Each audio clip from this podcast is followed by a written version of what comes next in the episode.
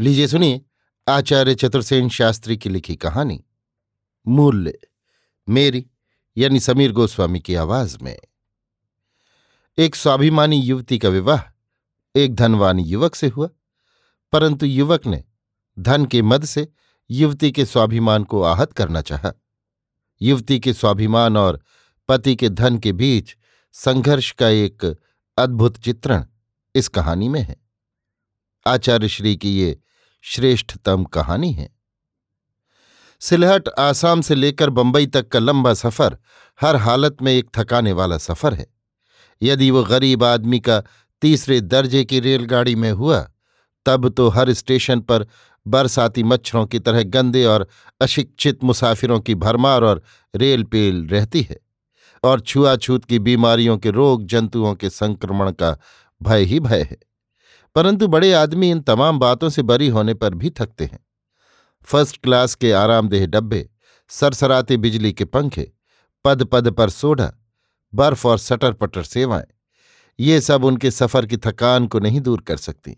सो क्यों? अजी इसीलिए कि वे अमीर जो हैं। उन्हें थकाने के लिए अमीरी ही का बोझा क्या कुछ कम है?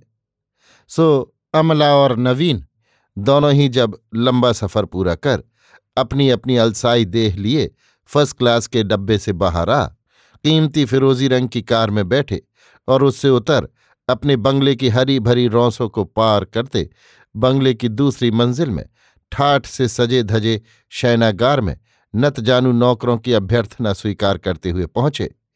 तब नवीन ने अपना हैट एक ओर फेंक कर एक आराम कुर्सी पर बैठते हुए अमला से कहा यह सफ़र भी एक मुसीबत है अमला।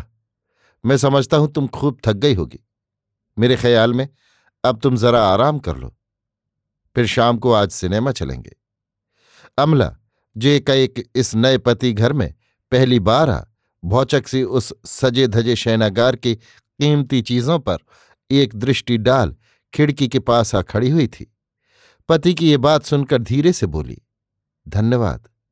नवीन ने मुस्कुराकर पूछा, धन्यवाद का है कामला आपकी सहानुभूति का जो आपने मेरे प्रति प्रकट की।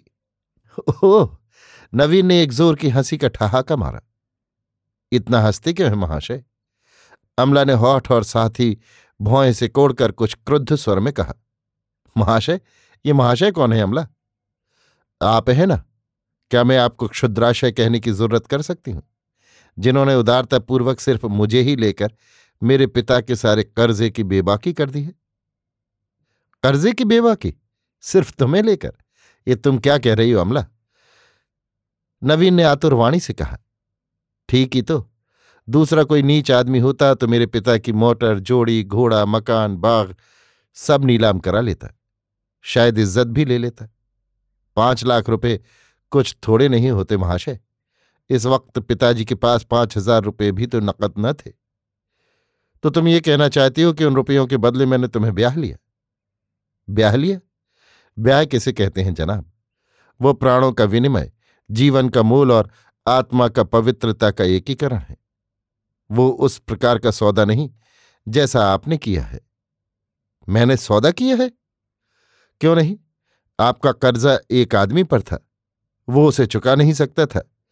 उसकी लाडली आपको पसंद आ गई। उसके बदले आपने कर्जे की बेबाकी कर दी। ये क्या बढ़िया सौदा नहीं हुआ? परंतु परंतु वरंतु कुछ नहीं महाशय मैं आपसे कह देती हूँ कि मैं आपके बनिएपन को घृणा करती हूँ और सदा घृणा करती रहूँगी। आपको याद रखना चाहिए कि स्त्रियाँ मोल नहीं खरीदी जाती, जीती जाती हैं। आपने मुझे मोल खरीदा है, परंतु मेरे शरीर को, न कि आत्मा को। मेरी आत्मा स्वतंत्र है। मैंने ना आपको वरा है और ना आप मेरे पति हैं। इसी से आप मेरे प्रति जो भी सद्व्यवहार करेंगे, उसके लिए सभ्यता की दृष्टि से आपको धन्यवाद देना मेरा कर्तव्य है। ना मैं गंवारिन हूँ और ना असभ्य, जो शिष्टाचार के नियमों में मैं चूक करूँ। एक भीनी मुस्कुराहट नवीन के चेहरे पर आई, पर उसने छाती पर हाथ धर सिर झुकाकर कहा, आपके सौजन और शिष्टाचार की मैं क्यों कर बड़ाई करूँ मैं समला परंतु यदि आप आज्ञा दें तो मैं निवेदन करूँ कि अभी तो मैंने सिर्फ़ आपको पाँच लाख में खरीदा ही है। अब मैं आपको शीघ्र ही विजय भी करूँगा। मैं जैसा कुशल व्यापारी हूँ, वैसा ही सफल विजेता भी। मिस अमला, क्या मैं आशा करूँ कि कुछ दिन आप इस गरीब के झोंपड़े में उसका आतिथ्य स्वीकार कर उसे प्रतिष्ठा प्रदान करेंगे? ये सेवक आपकी सेवा से अपने को कृतार्थ समझेगा। इतना कहकर नवीन चंद्र तीव्र गति से कमरे से बाहर हो गए। अमला के सारे तीर तमंचे धरे ही रह गए। वो उस शयन कक्ष में कुछ देर होठ काटती रही और फिर उस फूलों से सजे पलंग पर, जो उसकी सुहागरात के लिए सजाया गया था गिर कर फूट फूट कर रोने लगी। वैभव से परिपूर्ण महानगरी बंबई की उस वैभवपूर्ण अट्टालिका में सुंदर सुखद छपर खट पर पड़ी अमला गंभीर चिंतन में निमग्न थी। विधि विधान से जिसके साथ सब विवाह विधि पूर्ण हुई। वो कैसे पति नहीं माना जा सकता? कौन शक्ति उसे हिंदू नारी का पति होने से रोक सकती है? फिर नवीन बाबू की आयु यद्यपि कुछ अधिक है, पर वे अतिशय सुंदर, सुगठित और सभ्य व्यक्ति हैं। संपत्ति तो उनके पास अथाह है, सद्व्यवहार और उदारता में भी वे एक है। गत छह माह से अमला का उनका परिचय है। इस बीच उन्होंने कभी भी कोई अभद्र आचरण उसके साथ नहीं किया है। उसके साथ उनका ये विवाह यद्यपि उसकी स्वीकृति से हुआ है, पर यह भी कोई स्वीकृति है। पिता ने जब कहा कि उनकी इज़्ज़त आबरू, मर्यादा सभी कुछ उसके हाथ में है, बिना उनसे ब्याह किए वे पथ के भिखारी हो जाएँगे। उनकी पीढ़ियों की मर्यादा मिट्टी में मिल जाएगी। तब अमला के पास स्वीकृति को छोड़कर दूसरा उपाय क्या था? पर यह स्वीकृति तो लाचारी की स्वीकृति है। इसमें कोर्टशिप स्वातंत्र पसंद और प्रेम कहाँ है? इसीलिए उसने उच्च शिक्षा प्राप्त की थी कि इस भांति वो बेच दी जाए। फिर भी अमला के विचार का एक विषय ये था कि आखिर नवीन में उसकी नापसंदगी की चीज़ क्या है? बहुत सोचने पर भी वो उनमें कोई दोष नहीं निकाल पाती। पर उसका गर्वीला हृदय जब इस निर्णय पर पहुँचता था कि ये विवाह उन्होंने रुपए के बल पर किया है और उस पर उनकी ये गर्वोक्ति कि अभी तो उन्होंने सिर्फ़ खरीदा ही है। वे उसे विजय भी करेंगे। तो उसका आत्माभिमान हाहाकार कर उठता था। और वो कहती थी, नहीं नहीं, कभी नहीं, ये आदमी मेरा पति नहीं है। मैं कभी इसको आत्मसमर्पण न करूँगी। कभी भी नहीं, भले ही जान चली जाए। सोचते सोचते उसका मुँह लाल हो आया। आँसू सूख गए। राधा ने धीरे से कमरे में आकर विनीत स्वर में कहा, बहुरानी, क्या आज घूमने चलेंगी? मालिक ने पूछा है वे मोटर में बैठे इंतज़ार कर रहे हैं। नहीं, मुझे काम है। अमला ने रुखाई से जवाब दिया, परंतु उसने खिड़की से झाँक कर देखा। नवीन बाबू कार की बगल में खड़े, ऊपर मुँह उठाए अमला की प्रतीक्षा कर रहे हैं। अमला की आत्मा जैसे अकस्मात गल गई। उसने दासी को रोक कर कहा, ठहर राधा, उनसे कह मैं आती हूँ। राधा सुनकर हंस दी और वो मालिक को ये असाध्य सुसंदेश सुनाने चली। अमला ने नवीन के पास आकर कहा आज्ञा पालन में देर हुई, क्षमा कीजिए, क्या मैं पीछे बैठ जाऊँ? आप यदि आगे मेरे पास बैठकर मेरी प्रतिष्ठा बढ़ाए तो अच्छा है, ड्राइव मैं ही करूँगा। जैसी मालिक की आज्ञा। वो चुपचाप कार में बैठ गई। बैठने के समय अत्यंत संयत भाव से उसने अपने कपड़े व साड़ी को समेट कर ठीक कर लिया। नवीन ने मुस्कुराहट छिपाकर धन्यवाद दिया और तीर की भांति कार छोड़ दी। अनंत सागर धरणी से टक्कर ले रहा था। धवल फ़ैन राशि उठती, गिरती और गरजती थी। कार सागर तीर की साफ़ सीमेंट की सड़क पर जैसे वायु गति से तैर रही थी। लंबे सन्नाटे को तोड़कर नवीन ने कहा, देखा आपने? क्या? इन लहरों का उत्पात? अकारण ही अशांत हो रही हैं। तूफानी ढंग से उठती हैं, किनारे पर टक्कर मारती हैं और विफल मनोरथ पीछे लौट जाती हैं। मर्यादा के बंधन में समुद्र तल बंधा है। भला ये क्रुद्ध लहरें उस मर्यादा का उल्लंघन कर सकती हैं। अमला ने व्यंग को समझा। वो होठ काट कर चुप रह गई। कार उड़ी जा रही थी। दो चार सफ़ेद रंग की चिड़िया समुद्र तट पर उड़कर मछली के शिकार को ताक रही थीं। नवीन ने कहा, उधर ये लहरें अपनी कुटिल भ्रूभंग में लगी हैं। इधर बेचारी मछलियाँ व्यर्थी उनकी चपेट में आकर इन पक्षियों का शिकार बनती हैं। कहो, गुस्सा किसी पर और भोगे कोई? अमला ने जैसे असहनशील होकर कहा, किसका गुस्सा कौन भोगता है? देखती तो हो अमला, लहरों का गुस्सा बेचारी असहाय मछलियाँ भोगती हैं। तो मैं क्या करूँ? अमला ने तिनक कर कहा, पर तुरंत नवीन के आर्द्र स्वर और कंपित हाथों को देखा। उसने सोचा मैंने कुछ कठोर बात कह दी। उसने कहा, आप इन संयत लहरों के लिए क्या दंड तजवीज करते हैं? कुछ नहीं अमला। मेरा ख्याल है, तूफानी वायु ज्यों ही बंद हो जाएगी, लहरें शांत और स्निग्ध हो जाएँगी। और तब हम दोनों एक छोटी सी डोंगी पर सवार हो, उस धवल क्षुद्र पक्षी की भांति उन लहरों पर सैर करने लगेंगे। धीर समीर हमें ले चलेगी और सूर्य की स्वर्ण किरणें हमें आलोक दिखाएँगी। नवीन का कंठ कंपित हो गया। अमला दूर जलराशि में मग्न होते सूर्य को एक टक देख रही थी। उसे जैसे मालूम हुआ कि नवीन पत्ते की भांति काँप रहे हैं और एक अत्यंत गोपनीय आँसू उनके नेत्र कोण में झाँक कर सूख गया है। उसका नारित्व जैसे विगलित होने लगा। फिर बात नहीं हुई। अंधकार बढ़ने से पहले ही दोनों घर लौट आए। इस बार अमला उन्हें धन्यवाद देने का साहस न कर सकी। वो तीर की भांति तेज़ी से अपने कमरे में चली गई। नवीन बाबू धीरे धीरे सोचते हुए घर में घुसे। अमला सोच में पड़ गई, जैसे कोई चोर उसके मन में घर कर बैठा हो। नवीन के प्रति जैसे उसके प्राण खिंच रहे हों। प्यार का एक बीज उसके हृदय में विकसित हो रहा था, पर उसका आत्माभिमान मचलता था। वो सोचती थी, ये विशाल महल और अटूट संपत्ति उसी की है।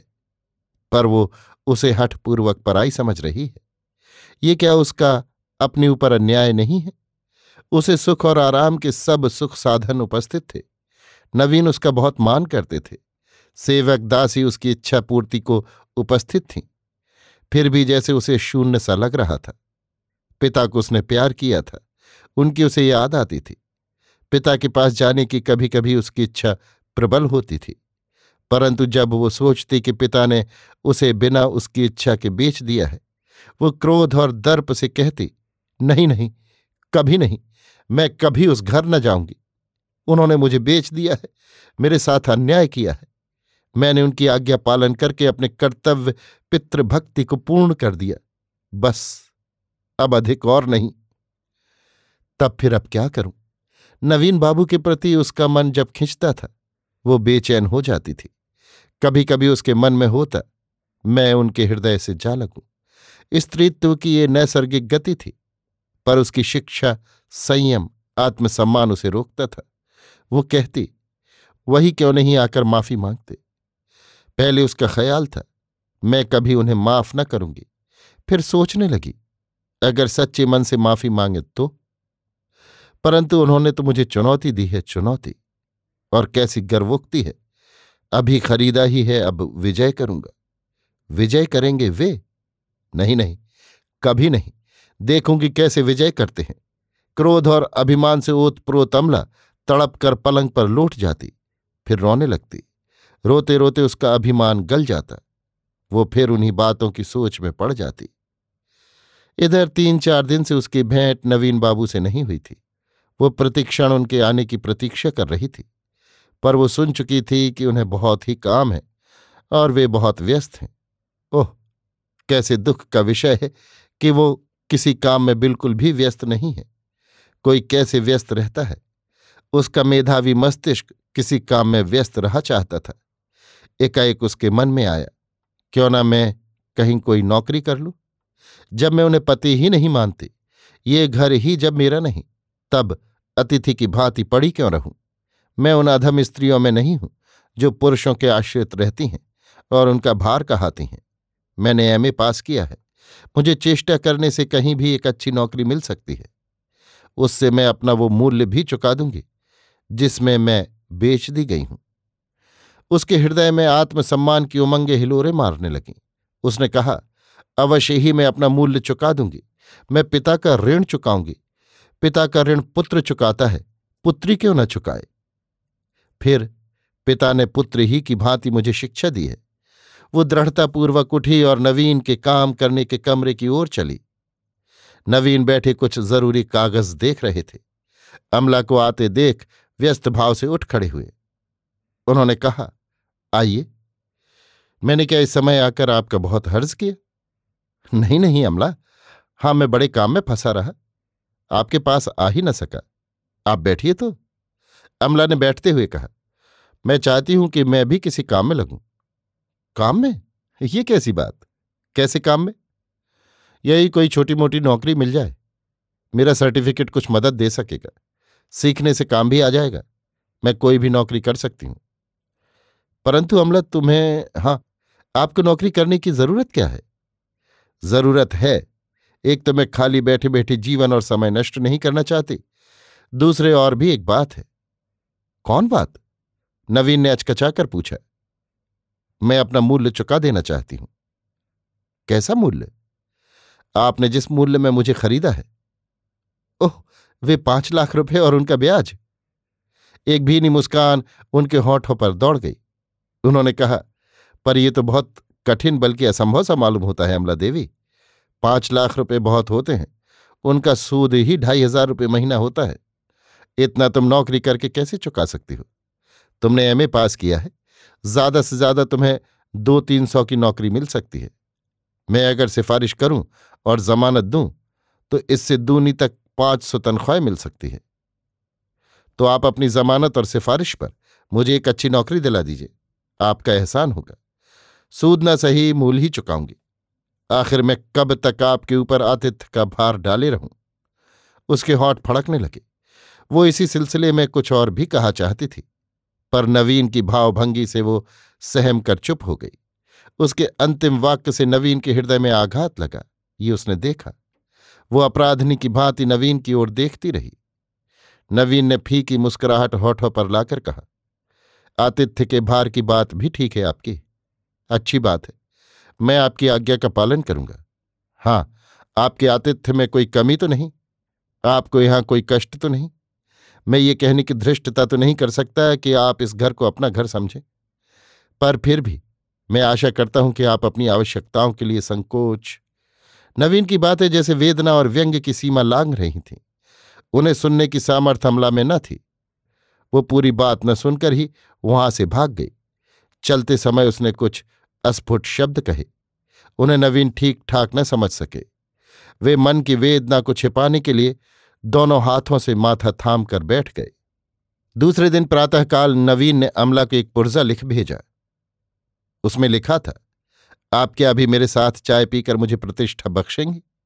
कल जो बातें हुई थीं, उस संबंध में मुझे कुछ निवेदन भी करना है। एक अच्छी नौकरी की उम्मीद है। जवाब में अमला स्वयं ही चली आई। चाय पीते पीते उसने पूछा, कैसी नौकरी है? नौकरी बड़ी जोखिम की है, पर मैं आशा करता हूँ आप उसे कर सकेंगी। हाँ, काम सीखना होगा। मुझे क्या करना होगा? एक बड़े फर्म की मैनेजरी की नौकरी है। वेतन मिलेगा हज़ार रुपये महीना, मगर एक लाख की नकद जमानत चाहिए। नवीन बाबू मुस्कुराहट छिपाने को दूसरी ओर देखने लगे। इतनी भारी जमानत मैं कहाँ से दे सकूँगी? आपके लिए मैं जमानत दे सकता हूँ, अगर आप दो बातों का वचन दें। दो बातें कौन? एक ये कि आप उसे स्वीकार करें। दूसरे आप मेहनत से और ईमानदारी से काम सीखें, समझें और करें। अमला की आँखों में आँसू आ गए, उसने कहा, पहली बात स्वीकार करना बहुत कठिन है। मैं आपके एक लाख रुपए जोखिम में नहीं डाल सकती। रही दूसरी बात, सो क्या आप मेरी ईमानदारी पर शक करते हैं? ये बात नहीं अमला। नवीन ने अमला के दर्द को समझकर कहा, असल बात तो यह है कि आपके हाथों लाखों नहीं, बल्कि करोड़ों रुपए का व्यापार होगा। आपकी जरा सी असावधानी से फर्म मालिक को लाखों की हानि हो सकती है। फर्म की पूरी ज़िम्मेदारी आप ही पर रहेगी, क्योंकि फर्म के मालिक शीघ्र ही व्यवसाय के संबंध में जापान जाना चाहते हैं। मैं ऐसी जोखिम की नौकरी नहीं कर सकती, अमला ने टूटे हृदय से कहा। तब सौ रुपये की एक नौकरी कन्या पाठशाला की ओर है। चेष्टा करने से एक दो ट्यूशन भी मिल सकती हैं। डेढ़ सौ तो दौड़ धूप कर आप कमा ही सकती हैं। पर इससे क्या आप अपना मूल्य चुका सकती हैं? अमला मरमाहत हुई। कुछ देर तक उसके मुख से बात नहीं निकली। उसने सोचा, सौ डेढ़ सौ? इतना तो मैं अनायास ही एक दिन में खर्च कर दे सकती हूँ। उसके कैश बॉक्स में न जाने कौन नोटों के बंडल भर जाता है। हालाँकि वो कभी कुछ खर्च नहीं करती और कैश बॉक्स छूती भी नहीं। उसने भय, अनुनय और संकोच आँखों में भरकर कहा आप कह सकते हैं कि मैं अबला स्त्री इतनी भारी नौकरी ठीक तौर पर बजा सकूँगी? क्यों नहीं? पुरुषों में क्या सुरखाब के पर लगे हैं? मैंने कह तो दिया, यदि आप मेहनत और ईमानदारी। ये आप न कहिए, अमला ने उत्तेजित होकर कहा, जहाँ तक मेहनत और ईमानदारी का संबंध है, मैं प्राणों की बाजी लगा दूँगी। तो न केवल आप उस फर्म की मैनेजर ही रहेंगे, प्रत्युत उसकी एक बड़ी हिस्सेदार भी हो जाएँगे। और अपना मूल्य ही नहीं सूद भी एक बार नहीं, पाँच बार चुका सकेंगे। ओह, क्या ये संभव हो सकता है? वो आपे से बाहर होकर आवेश में उठकर नवीन बाबू की ओर चली, पर फिर धम से कुर्सी पर बैठ गई। उसने अत्यंत दीन भाव से कहा, यद्यपि ये मेरा परम स्वार्थ है, पर आप दया करके अगर मेरी जमानत दे दें तो। उसके होठ कांपने लगे और आँखों में आँसू आ गए। नवीन ने बलपूर्वक अपने आँसू आँखों की कोर में छिपाकर कहा जैसी आपकी आज्ञा। तो आप मेरे साथ ऑफ़िस चलने को तैयार रहिए। ग्यारह बजे भोजन के बाद हम चलेंगे। आज ही, अभी? जी हाँ। नवीन बाबू ने जरा रुखाई से कहा और टेबल से उठ खड़े हुए। अमला को फिर कुछ कहने का साहस न हुआ। उसने सहमति आवाज़ में कहा, मैं तैयार रहूँगी। वो चली गई। नवीन बाबू जब अमला को साथ लेकर अपने ऑफ़िस में पहुँचे और ऑफ़िस के हिंदुस्तानी और यूरोपियन कर्मचारियों का अभिवादन ग्रहण करते हुए अपनी शानदार टेबल पर और अमला को एक कीमती कुर्सी पर बैठने का संकेत कर स्वयं भी बैठ गए। तब अमला ने विस्मय विस्फारित आँखों से नवीन बाबू की ओर देख मानो मन ही मन कहा, ऐसा तुम्हारा वैभव है? नवीन की कुर्सी पर आसीन होते ही उनकी यूरोपियन प्राइवेट सेक्रेटरी डाक लेकर अदब से आ हाजिर हुई। नवीन ने बिना उसकी ओर देखे कहा, धन्यवाद, मिस सूफी, पर कुछ मिनट ठहरो। अभी मिस्टर रॉबर्ट को जरा मेरे पास भेज दो। मिस सूफी ने शिष्टाचार के लिए गर्दन झुकाई और चली गई। दूसरे ही क्षण एक प्रौढ़ यूरोपियन ने आकर नवीन को अभिवादन किया। नवीन ने अभिवादन का जवाब देकर उसे बैठने का संकेत करके कहा, मिस्टर रॉबर्ट, मैं आपका परिचय अमला देवी से कराता हूँ। आपको एक महीने में जापान के ऑफ़िस में जाना होगा और यहाँ का कुल काम यही करेंगी। इस एक महीने में आप सब काम इन्हें समझा दें, जिसमें अड़चन न हो। संभव है मुझे भी जापान जाना पड़े, क्योंकि वहाँ का मामला सुलझता दिख नहीं रहा है। खैर, आपने क्या अमला देवी का अपॉइंटमेंट पत्र तैयार कर लिया है? जी हाँ ये है। उन्होंने एक कागज़ उनके सामने बढ़ाया। उस पर सरसरी नज़र डालकर और दस्तखत करके अमला की ओर बढ़ाते हुए नवीन ने कहा, लो अमला, आज से आप इस फर्म की मैनेजर हुई। आपको एक हज़ार रुपये मासिक वेतन एक कार और पचास रुपये रोज भत्ता मिलेगा। परंतु एक ही मास में आपको तमाम काम सीख लेना होगा। अमला ये देखकर हक्का बक्का हो रही थी। सबसे बड़ी बात नवीन के चेहरे का वो भाव था, जिसके सामने अधीनता के सिवा दूसरी कोई बात नहीं की जा सकती थी। घर पर जो उनके चेहरे पर प्रेम, विनय, कोमलता के भाव थे, वे यहाँ नहीं थे। यहाँ उनकी तेज पूर्ण शासन और अधिकार की मूर्ति थी। अमला ने खास खकार कर कहा तब क्या मैं ये समझूं कि मैं आप ही की नौकर हूँ? अगर आपको इसमें कुछ आपत्ति न हो, ये एग्रीमेंट है। आपको स्वीकार हो तो दस्तखत कर दे। उन्होंने मालिकाना रोआब और कुशल व्यापारी की भांति कहा। अमला ने एग्रीमेंट पढ़ा और चुपचाप दस्तखत कर दिए। उसने ठंडी और मुर्दा आवाज़ में कहा, नहीं, मुझे कोई उज्र नहीं है। पर पर मैं रहूँगी कहाँ? नवीन ने निर्लेप भाव से कहा, अभी आपका जैसा रहन सहन चल रहा है, वही रहेगा। और बरबस अपनी हँसी रोकने के लिए उन्होंने ज़ोर से घंटी बजाते हुए कहा, मिस्टर रॉबर्ट, अब आप इन्हें इनके ऑफ़िस में ले जा सकते हैं। लेडी टाइपिस्ट मधुर सेंट की गंध फैलाती हुई कमरे में आ, अदब से खड़ी हो गई और अमला हृदय का भार साहसपूर्वक उठाकर मिस्टर रॉबर्ट के पीछे पीछे चल दी। नवीन ने एक ठंडी सांस ली और अपने काम में लग गई। अमला बड़ी ही टेढ़ी लड़की थी। एक ही महीने में उसने इस तत्परता और मुस्तैदी से काम को अपने कब्जे में किया कि ऑफ़िस में उसका आतंक छा गया। समय कुसमय की उसे परवाह न थी। भावुकता को उसने भुला दिया था। काम की उसे धुन थी। वो आंधी की भांति काम खत्म करती थी। मिस्टर रॉबर्ट जब उसके काम की गुप्त रिपोर्ट नवीन को देते, तब एक आनंद मिश्रित संतोष उनके हृदय को भर देता था। इस बीच ऑफ़िस वर्क को छोड़कर उसने बहुत कम नवीन से भेंट की। नवीन ने भी धैर्यपूर्वक संयम रखा। फिर भी वे संध्या समय उसे घुमाने ले जाते। उसका मन बहलाते और उसकी आत्मा को अपने निकट भी लाने की चेष्टा करते थे। अमला पर इसका कुछ असर पड़ता था कि नहीं, ये ईश्वर जाने। पर वो नवीन बाबू के प्रति अति विनीत और आज्ञाकारिणी हो गई थी। महीने की समाप्ति पर जो ही अमला को पहला वेतन मिला, उसे ज्यों का त्यों लेकर वो नवीन के पास आई। नवीन असमय में उसे आया देख बोले, क्या बात है अमला? अमला ने रुपया मेज पर रखकर कहा यह कर्ज खाते में जमा कर लीजिए। नवीन ने अमला की ओर कुछ देर देखकर कहा, असल में या सूद के पेटे। जैसा आप ठीक समझें नवीन ने कुछ न कहकर घंटी बजाई। एक मिस हाथ में पेंसिल कागज़ ले आ हाजिर हुई।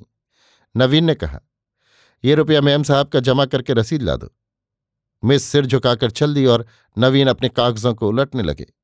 अमला चुपचाप बैठी रही। क्लर्क ने रसीद लाकर अमला के हाथ में दे दी। नवीन की इस समय की नीरस भावना से हृदय में आघात खाकर अमला चुपचाप उठकर जाने लगी। नवीन भी मान में थे, पर उन्होंने उसे जाते देखकर कहा हाँ अमला, मुझे आपसे कुछ कहना है। अमला लौट पड़ी। उसने अपेक्षाकृत नकली, विनीत भाव से सिर झुका लिया। नवीन ने नरमी से कहा, बैठ जाइए अमला, अब आपको एक महीना अपना काम करते हो गया। काम सीखने के लिए इतना ही समय दिया गया था। अब जापान में मिस्टर रॉबर्ट की बड़ी ही ज़रूरत है, और वे परसों चले जाएँगे। काम का कुछ ऐसा पेंच आ पड़ा है कि शायद मुझे भी जाना पड़े। अमला एकाएक बेचैन होकर बोली, आपको? नवीन को अमला के स्वर में एक नई वस्तु देख पड़ी, जैसे कि प्रथम नहीं देखी गई थी। उन्होंने और भी मृदुल भाव से कहा हाँ अमला, मैं न जाऊँगा तो भय है कि मुझे लाखों का घाटा हो जाएगा। पर मैं आशा करता हूँ, आप सब संभाल लेंगी। एक ही महीने में आपने जैसी योग्यता का परिचय दिया है, उससे मुझे विश्वास हो गया है। अमला का कंठ स्वर काँप गया, पर उसने कहा, आपके न होने का मुझे भय है। नहीं नहीं, मैं एक क्षण भी वहाँ व्यर्थ न ठहरूँगा। जो ही परिस्थिति ठीक हुई, मैं लौट आऊँगा। इन दो दिनों में अब आपको बहुत काम करना होगा। मिस्टर रॉबर्ट का तो सब काम आपने समझ ही लिया। मेरा काम दो दिन में समझना है और मुझे सफ़र की तैयारी करनी है। अमला का कंठ सूख गया। उसकी वो आकुल मूर्ति देख नवीन आनंद विभोर हो गए। अमला ने एकाएक कहा, एक निवेदन है। कहिए, आपने मेरी योग्यता जाँच ली, शायद विश्वास भी कर लिया नवीन ने घबराकर अमला की ओर देखा। अमला ने कहा, अब अगर आप उचित समझें तो अपनी जमानत हटा ले। मैं प्रतिज्ञा करती हूँ कि अमला की आँखों से टप टप आँसू टपक पड़े। नवीन भी आँसू न रोक सके। उन्होंने अमला का हाथ अपने कांपते हाथों में लेकर कहा, अमला, अगर तुम मुझे समझ सको, इस बार का ये तुम अमला को बड़ा प्रिय लगा। वो उसी भांति नवीन के हाथों में हाथ दिए रोती रही। नवीन के चले जाने पर अमला का हृदय हाहाकार करने लगा। उसकी आँखें जैसे अंधी और कान बहरे हो गए। उसे सब और अंधेरा और शून्य दिखने लगा। और वो समझ गई कि धूर्त महाजन ने न सिर्फ़ उसे खरीदा ही है, प्रत्युत जीत भी लिया है। वो उसी की है, सोलह आना उसकी। नवीन उसके प्राणों में, रोम रोम में बस गया है। उसका अभिमान न जाने कहाँ चला गया। उसका हृदय मानो पुकार पुकार कर कहने लगा, कहाँ हो, ओ निष्ठुर महाजन, ओ विजय नवीन? आओ और अमला की असहाय लतिका को सहारा दो, हृदय से लगाओ। और तभी उसे ये भी भान हुआ कि ये घर कारबार और सब कुछ मेरा है। नवीन के उन आंसुओं ने भेद खोल दिया था। उसे एक नए जीवन का भेद प्रकट हो गया था और वो घर में पागल सी दौड़ती, नवीन की चीज़ों को प्यार करने के लिए घूमती फिर रही थी। नवीन के चित्र के आगे उसने नतमस्तक होकर सिर झुकाया, उस पर फूल चढ़ाए। ऑफ़िस में आकर वो पहले नवीन की कुर्सी को आंचल से झाड़कर उसे चूमती, तब काम में जुटती। उसके उन्माद को रोकने में सिर्फ़ भारी ज़िम्मेदारी और काम का पहाड़ ही सहायक हो रहा था। वो नौ बजे ही ऑफ़िस आ जाती और वहाँ वो अंधेरा होने तक बैठी काम करती रहती। वो अपनी ज़िम्मेदारी समझ गई थी। करोड़ों के व्यापार और विश्व भर से पत्र व्यवहार का उत्तरदायित्व उस पर था। दिन के बाद दिन और महीने के बाद महीने बीतते गए। नवीन के खत आते थे। उनमें सिर्फ़ कामकाज की बातें रहती थी। उनमें वो प्यार की एक छाया खोजने को तड़पती थी। वो सोचती थी कि कभी वे निष्ठुर एक प्यार का शब्द भी न लिखेंगे। कभी सोचती, मैं ही लिख दूँ। पर वो लिख ना सकी। चार महीने बीत गए। और एक दिन व्यापार की दुनिया में तूफ़ान आया। बाज़ार के भाव उलट पुलट गए। बैंक अकस्मात बंद हो गए। फर्म के हेड क्लर्क ने अमला के पास बदहवासी से आकर कहा, पचास लाख रुपया नकद हाथ में न होने से हमारा टाट उलट जाएगा। परसों दस बजे हमें पचास लाख रुपए की बैंक की हुंडियों का भुगतान करना होगा। हमारा रुपया जिन फर्मों में जमा है, ये उनकी सूची है, पर उनसे कुछ भी मिलना संभव नहीं, क्योंकि बैंक बंद हो रहे हैं। सारी परिस्थिति को देखकर अमला का सिर चकरा गया, पर उसने साहस से काम लिया। उसने कहा, आखिर एकाएक ये क्या हो गया? एक व्यापारी ने आठ करोड़ का दिवाला निकाल दिया। उसके साथ कई फर्म और दो तीन बैंक भी पिस मरे। हमारी भी वही गत होगी। अमला ने क्रुद्ध होकर कहा, बको मत, मैं ये जानना चाहती हूँ कि हमें कुल कितना रुपया देना है। पचास लाख, हुजूर। कब तक? परसों दस बजे तक। अपने पास कुल रकम कितनी है? मुश्किल से पंद्रह लाख। पावना कितना है? लगभग इतना ही। ये फहरिस्त है, पर इसमें से कुछ मिलने की आशा नहीं। क्यों? बैंक बंद है और व्यापारी सब इसी स्थिति में है जिसमें हम अमला सोच में पड़ गई। क्लर्क ने कहा क्या मालिक को खबर कर दी जाए? अमला ने भू संकोच कर कहा, इसके लिए समय कहाँ है? इसके क्षण भर बाद उसने फिर कहा अच्छा तुम अपना रुपया तैयार रखना और मोटर लाने की आज्ञा दी। पौने दस बज रहा था।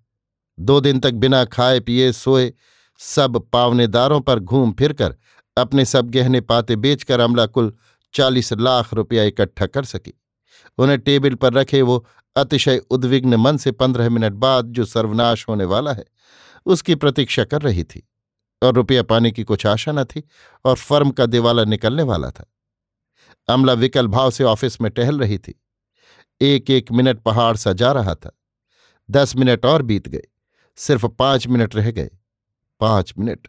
इन पाँच मिनटों में उसी के हाथ से उसके पति की, मालिक की सब प्रतिष्ठा जाने वाली है। उसने सोचा, अगर ऐसा हुआ तो वो आत्मघात कर लेगी। ऑफ़िस के कर्मचारी सन्नाटा बांधे चुप बैठे थे। एक मोटर आकर द्वार पर लगी और, नवीन, तूफ़ान की तरह एक हैंडबैग लिए ऑफ़िस की ओर दौड़े। कर्मचारियों के मुँह से चीख निकल गई। अमला ने समझा वो घड़ी आ गई। उसने दराज से पिस्तौल निकाली और दूसरे क्षण वो नवीन की गोद में मूर्छित थी। हैंडबैग की तरफ़ संकेत करके कैशियर से नवीन ने कहा, उसमें पचास लाख रुपए के नोट है।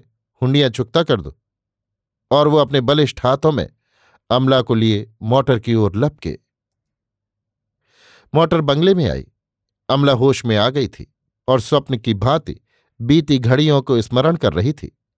अमला ने भयभीत होकर कहा, वे हुंडियाँ, संकट टल गया प्रिय। हुंडियों का भुगतान हो गया। साथ ही तुम्हारा कमीशन चालीस लाख रुपया है। मैंने कहा था ना कि अच्छी नौकरी है? आज मैनेजर हो, किसी दिन हिस्सेदार बन जाओगे और अपना पाँच गुना मूल्य चुका सकोगे। तुम्हारा मूल्य मैं कभी ना चुका सकूँगी, स्वामी। अमला ने नवीन के हृदय में मुँह छिपा लिया। अमला को अपना कर नवीन कृतकृत्य हो गए। वही बंबई से आसाम तक का लंबा थकाने वाला सफ़र दोनों कर रहे थे। एक बार पिता का आशीर्वाद प्राप्त करने की लालसा अमला ना रोक सकी। इसी से दोनों जा रहे थे। हाँ, थकान के स्थान पर स्फूर्ति, उमंग और जीवन था। दोनों ने दोनों को पा लिया था। अभी आप सुन रहे थे आचार्य चतुर्सेन शास्त्री की लिखी कहानी, मूल्य, मेरी यानी समीर गोस्वामी की आवाज़ में।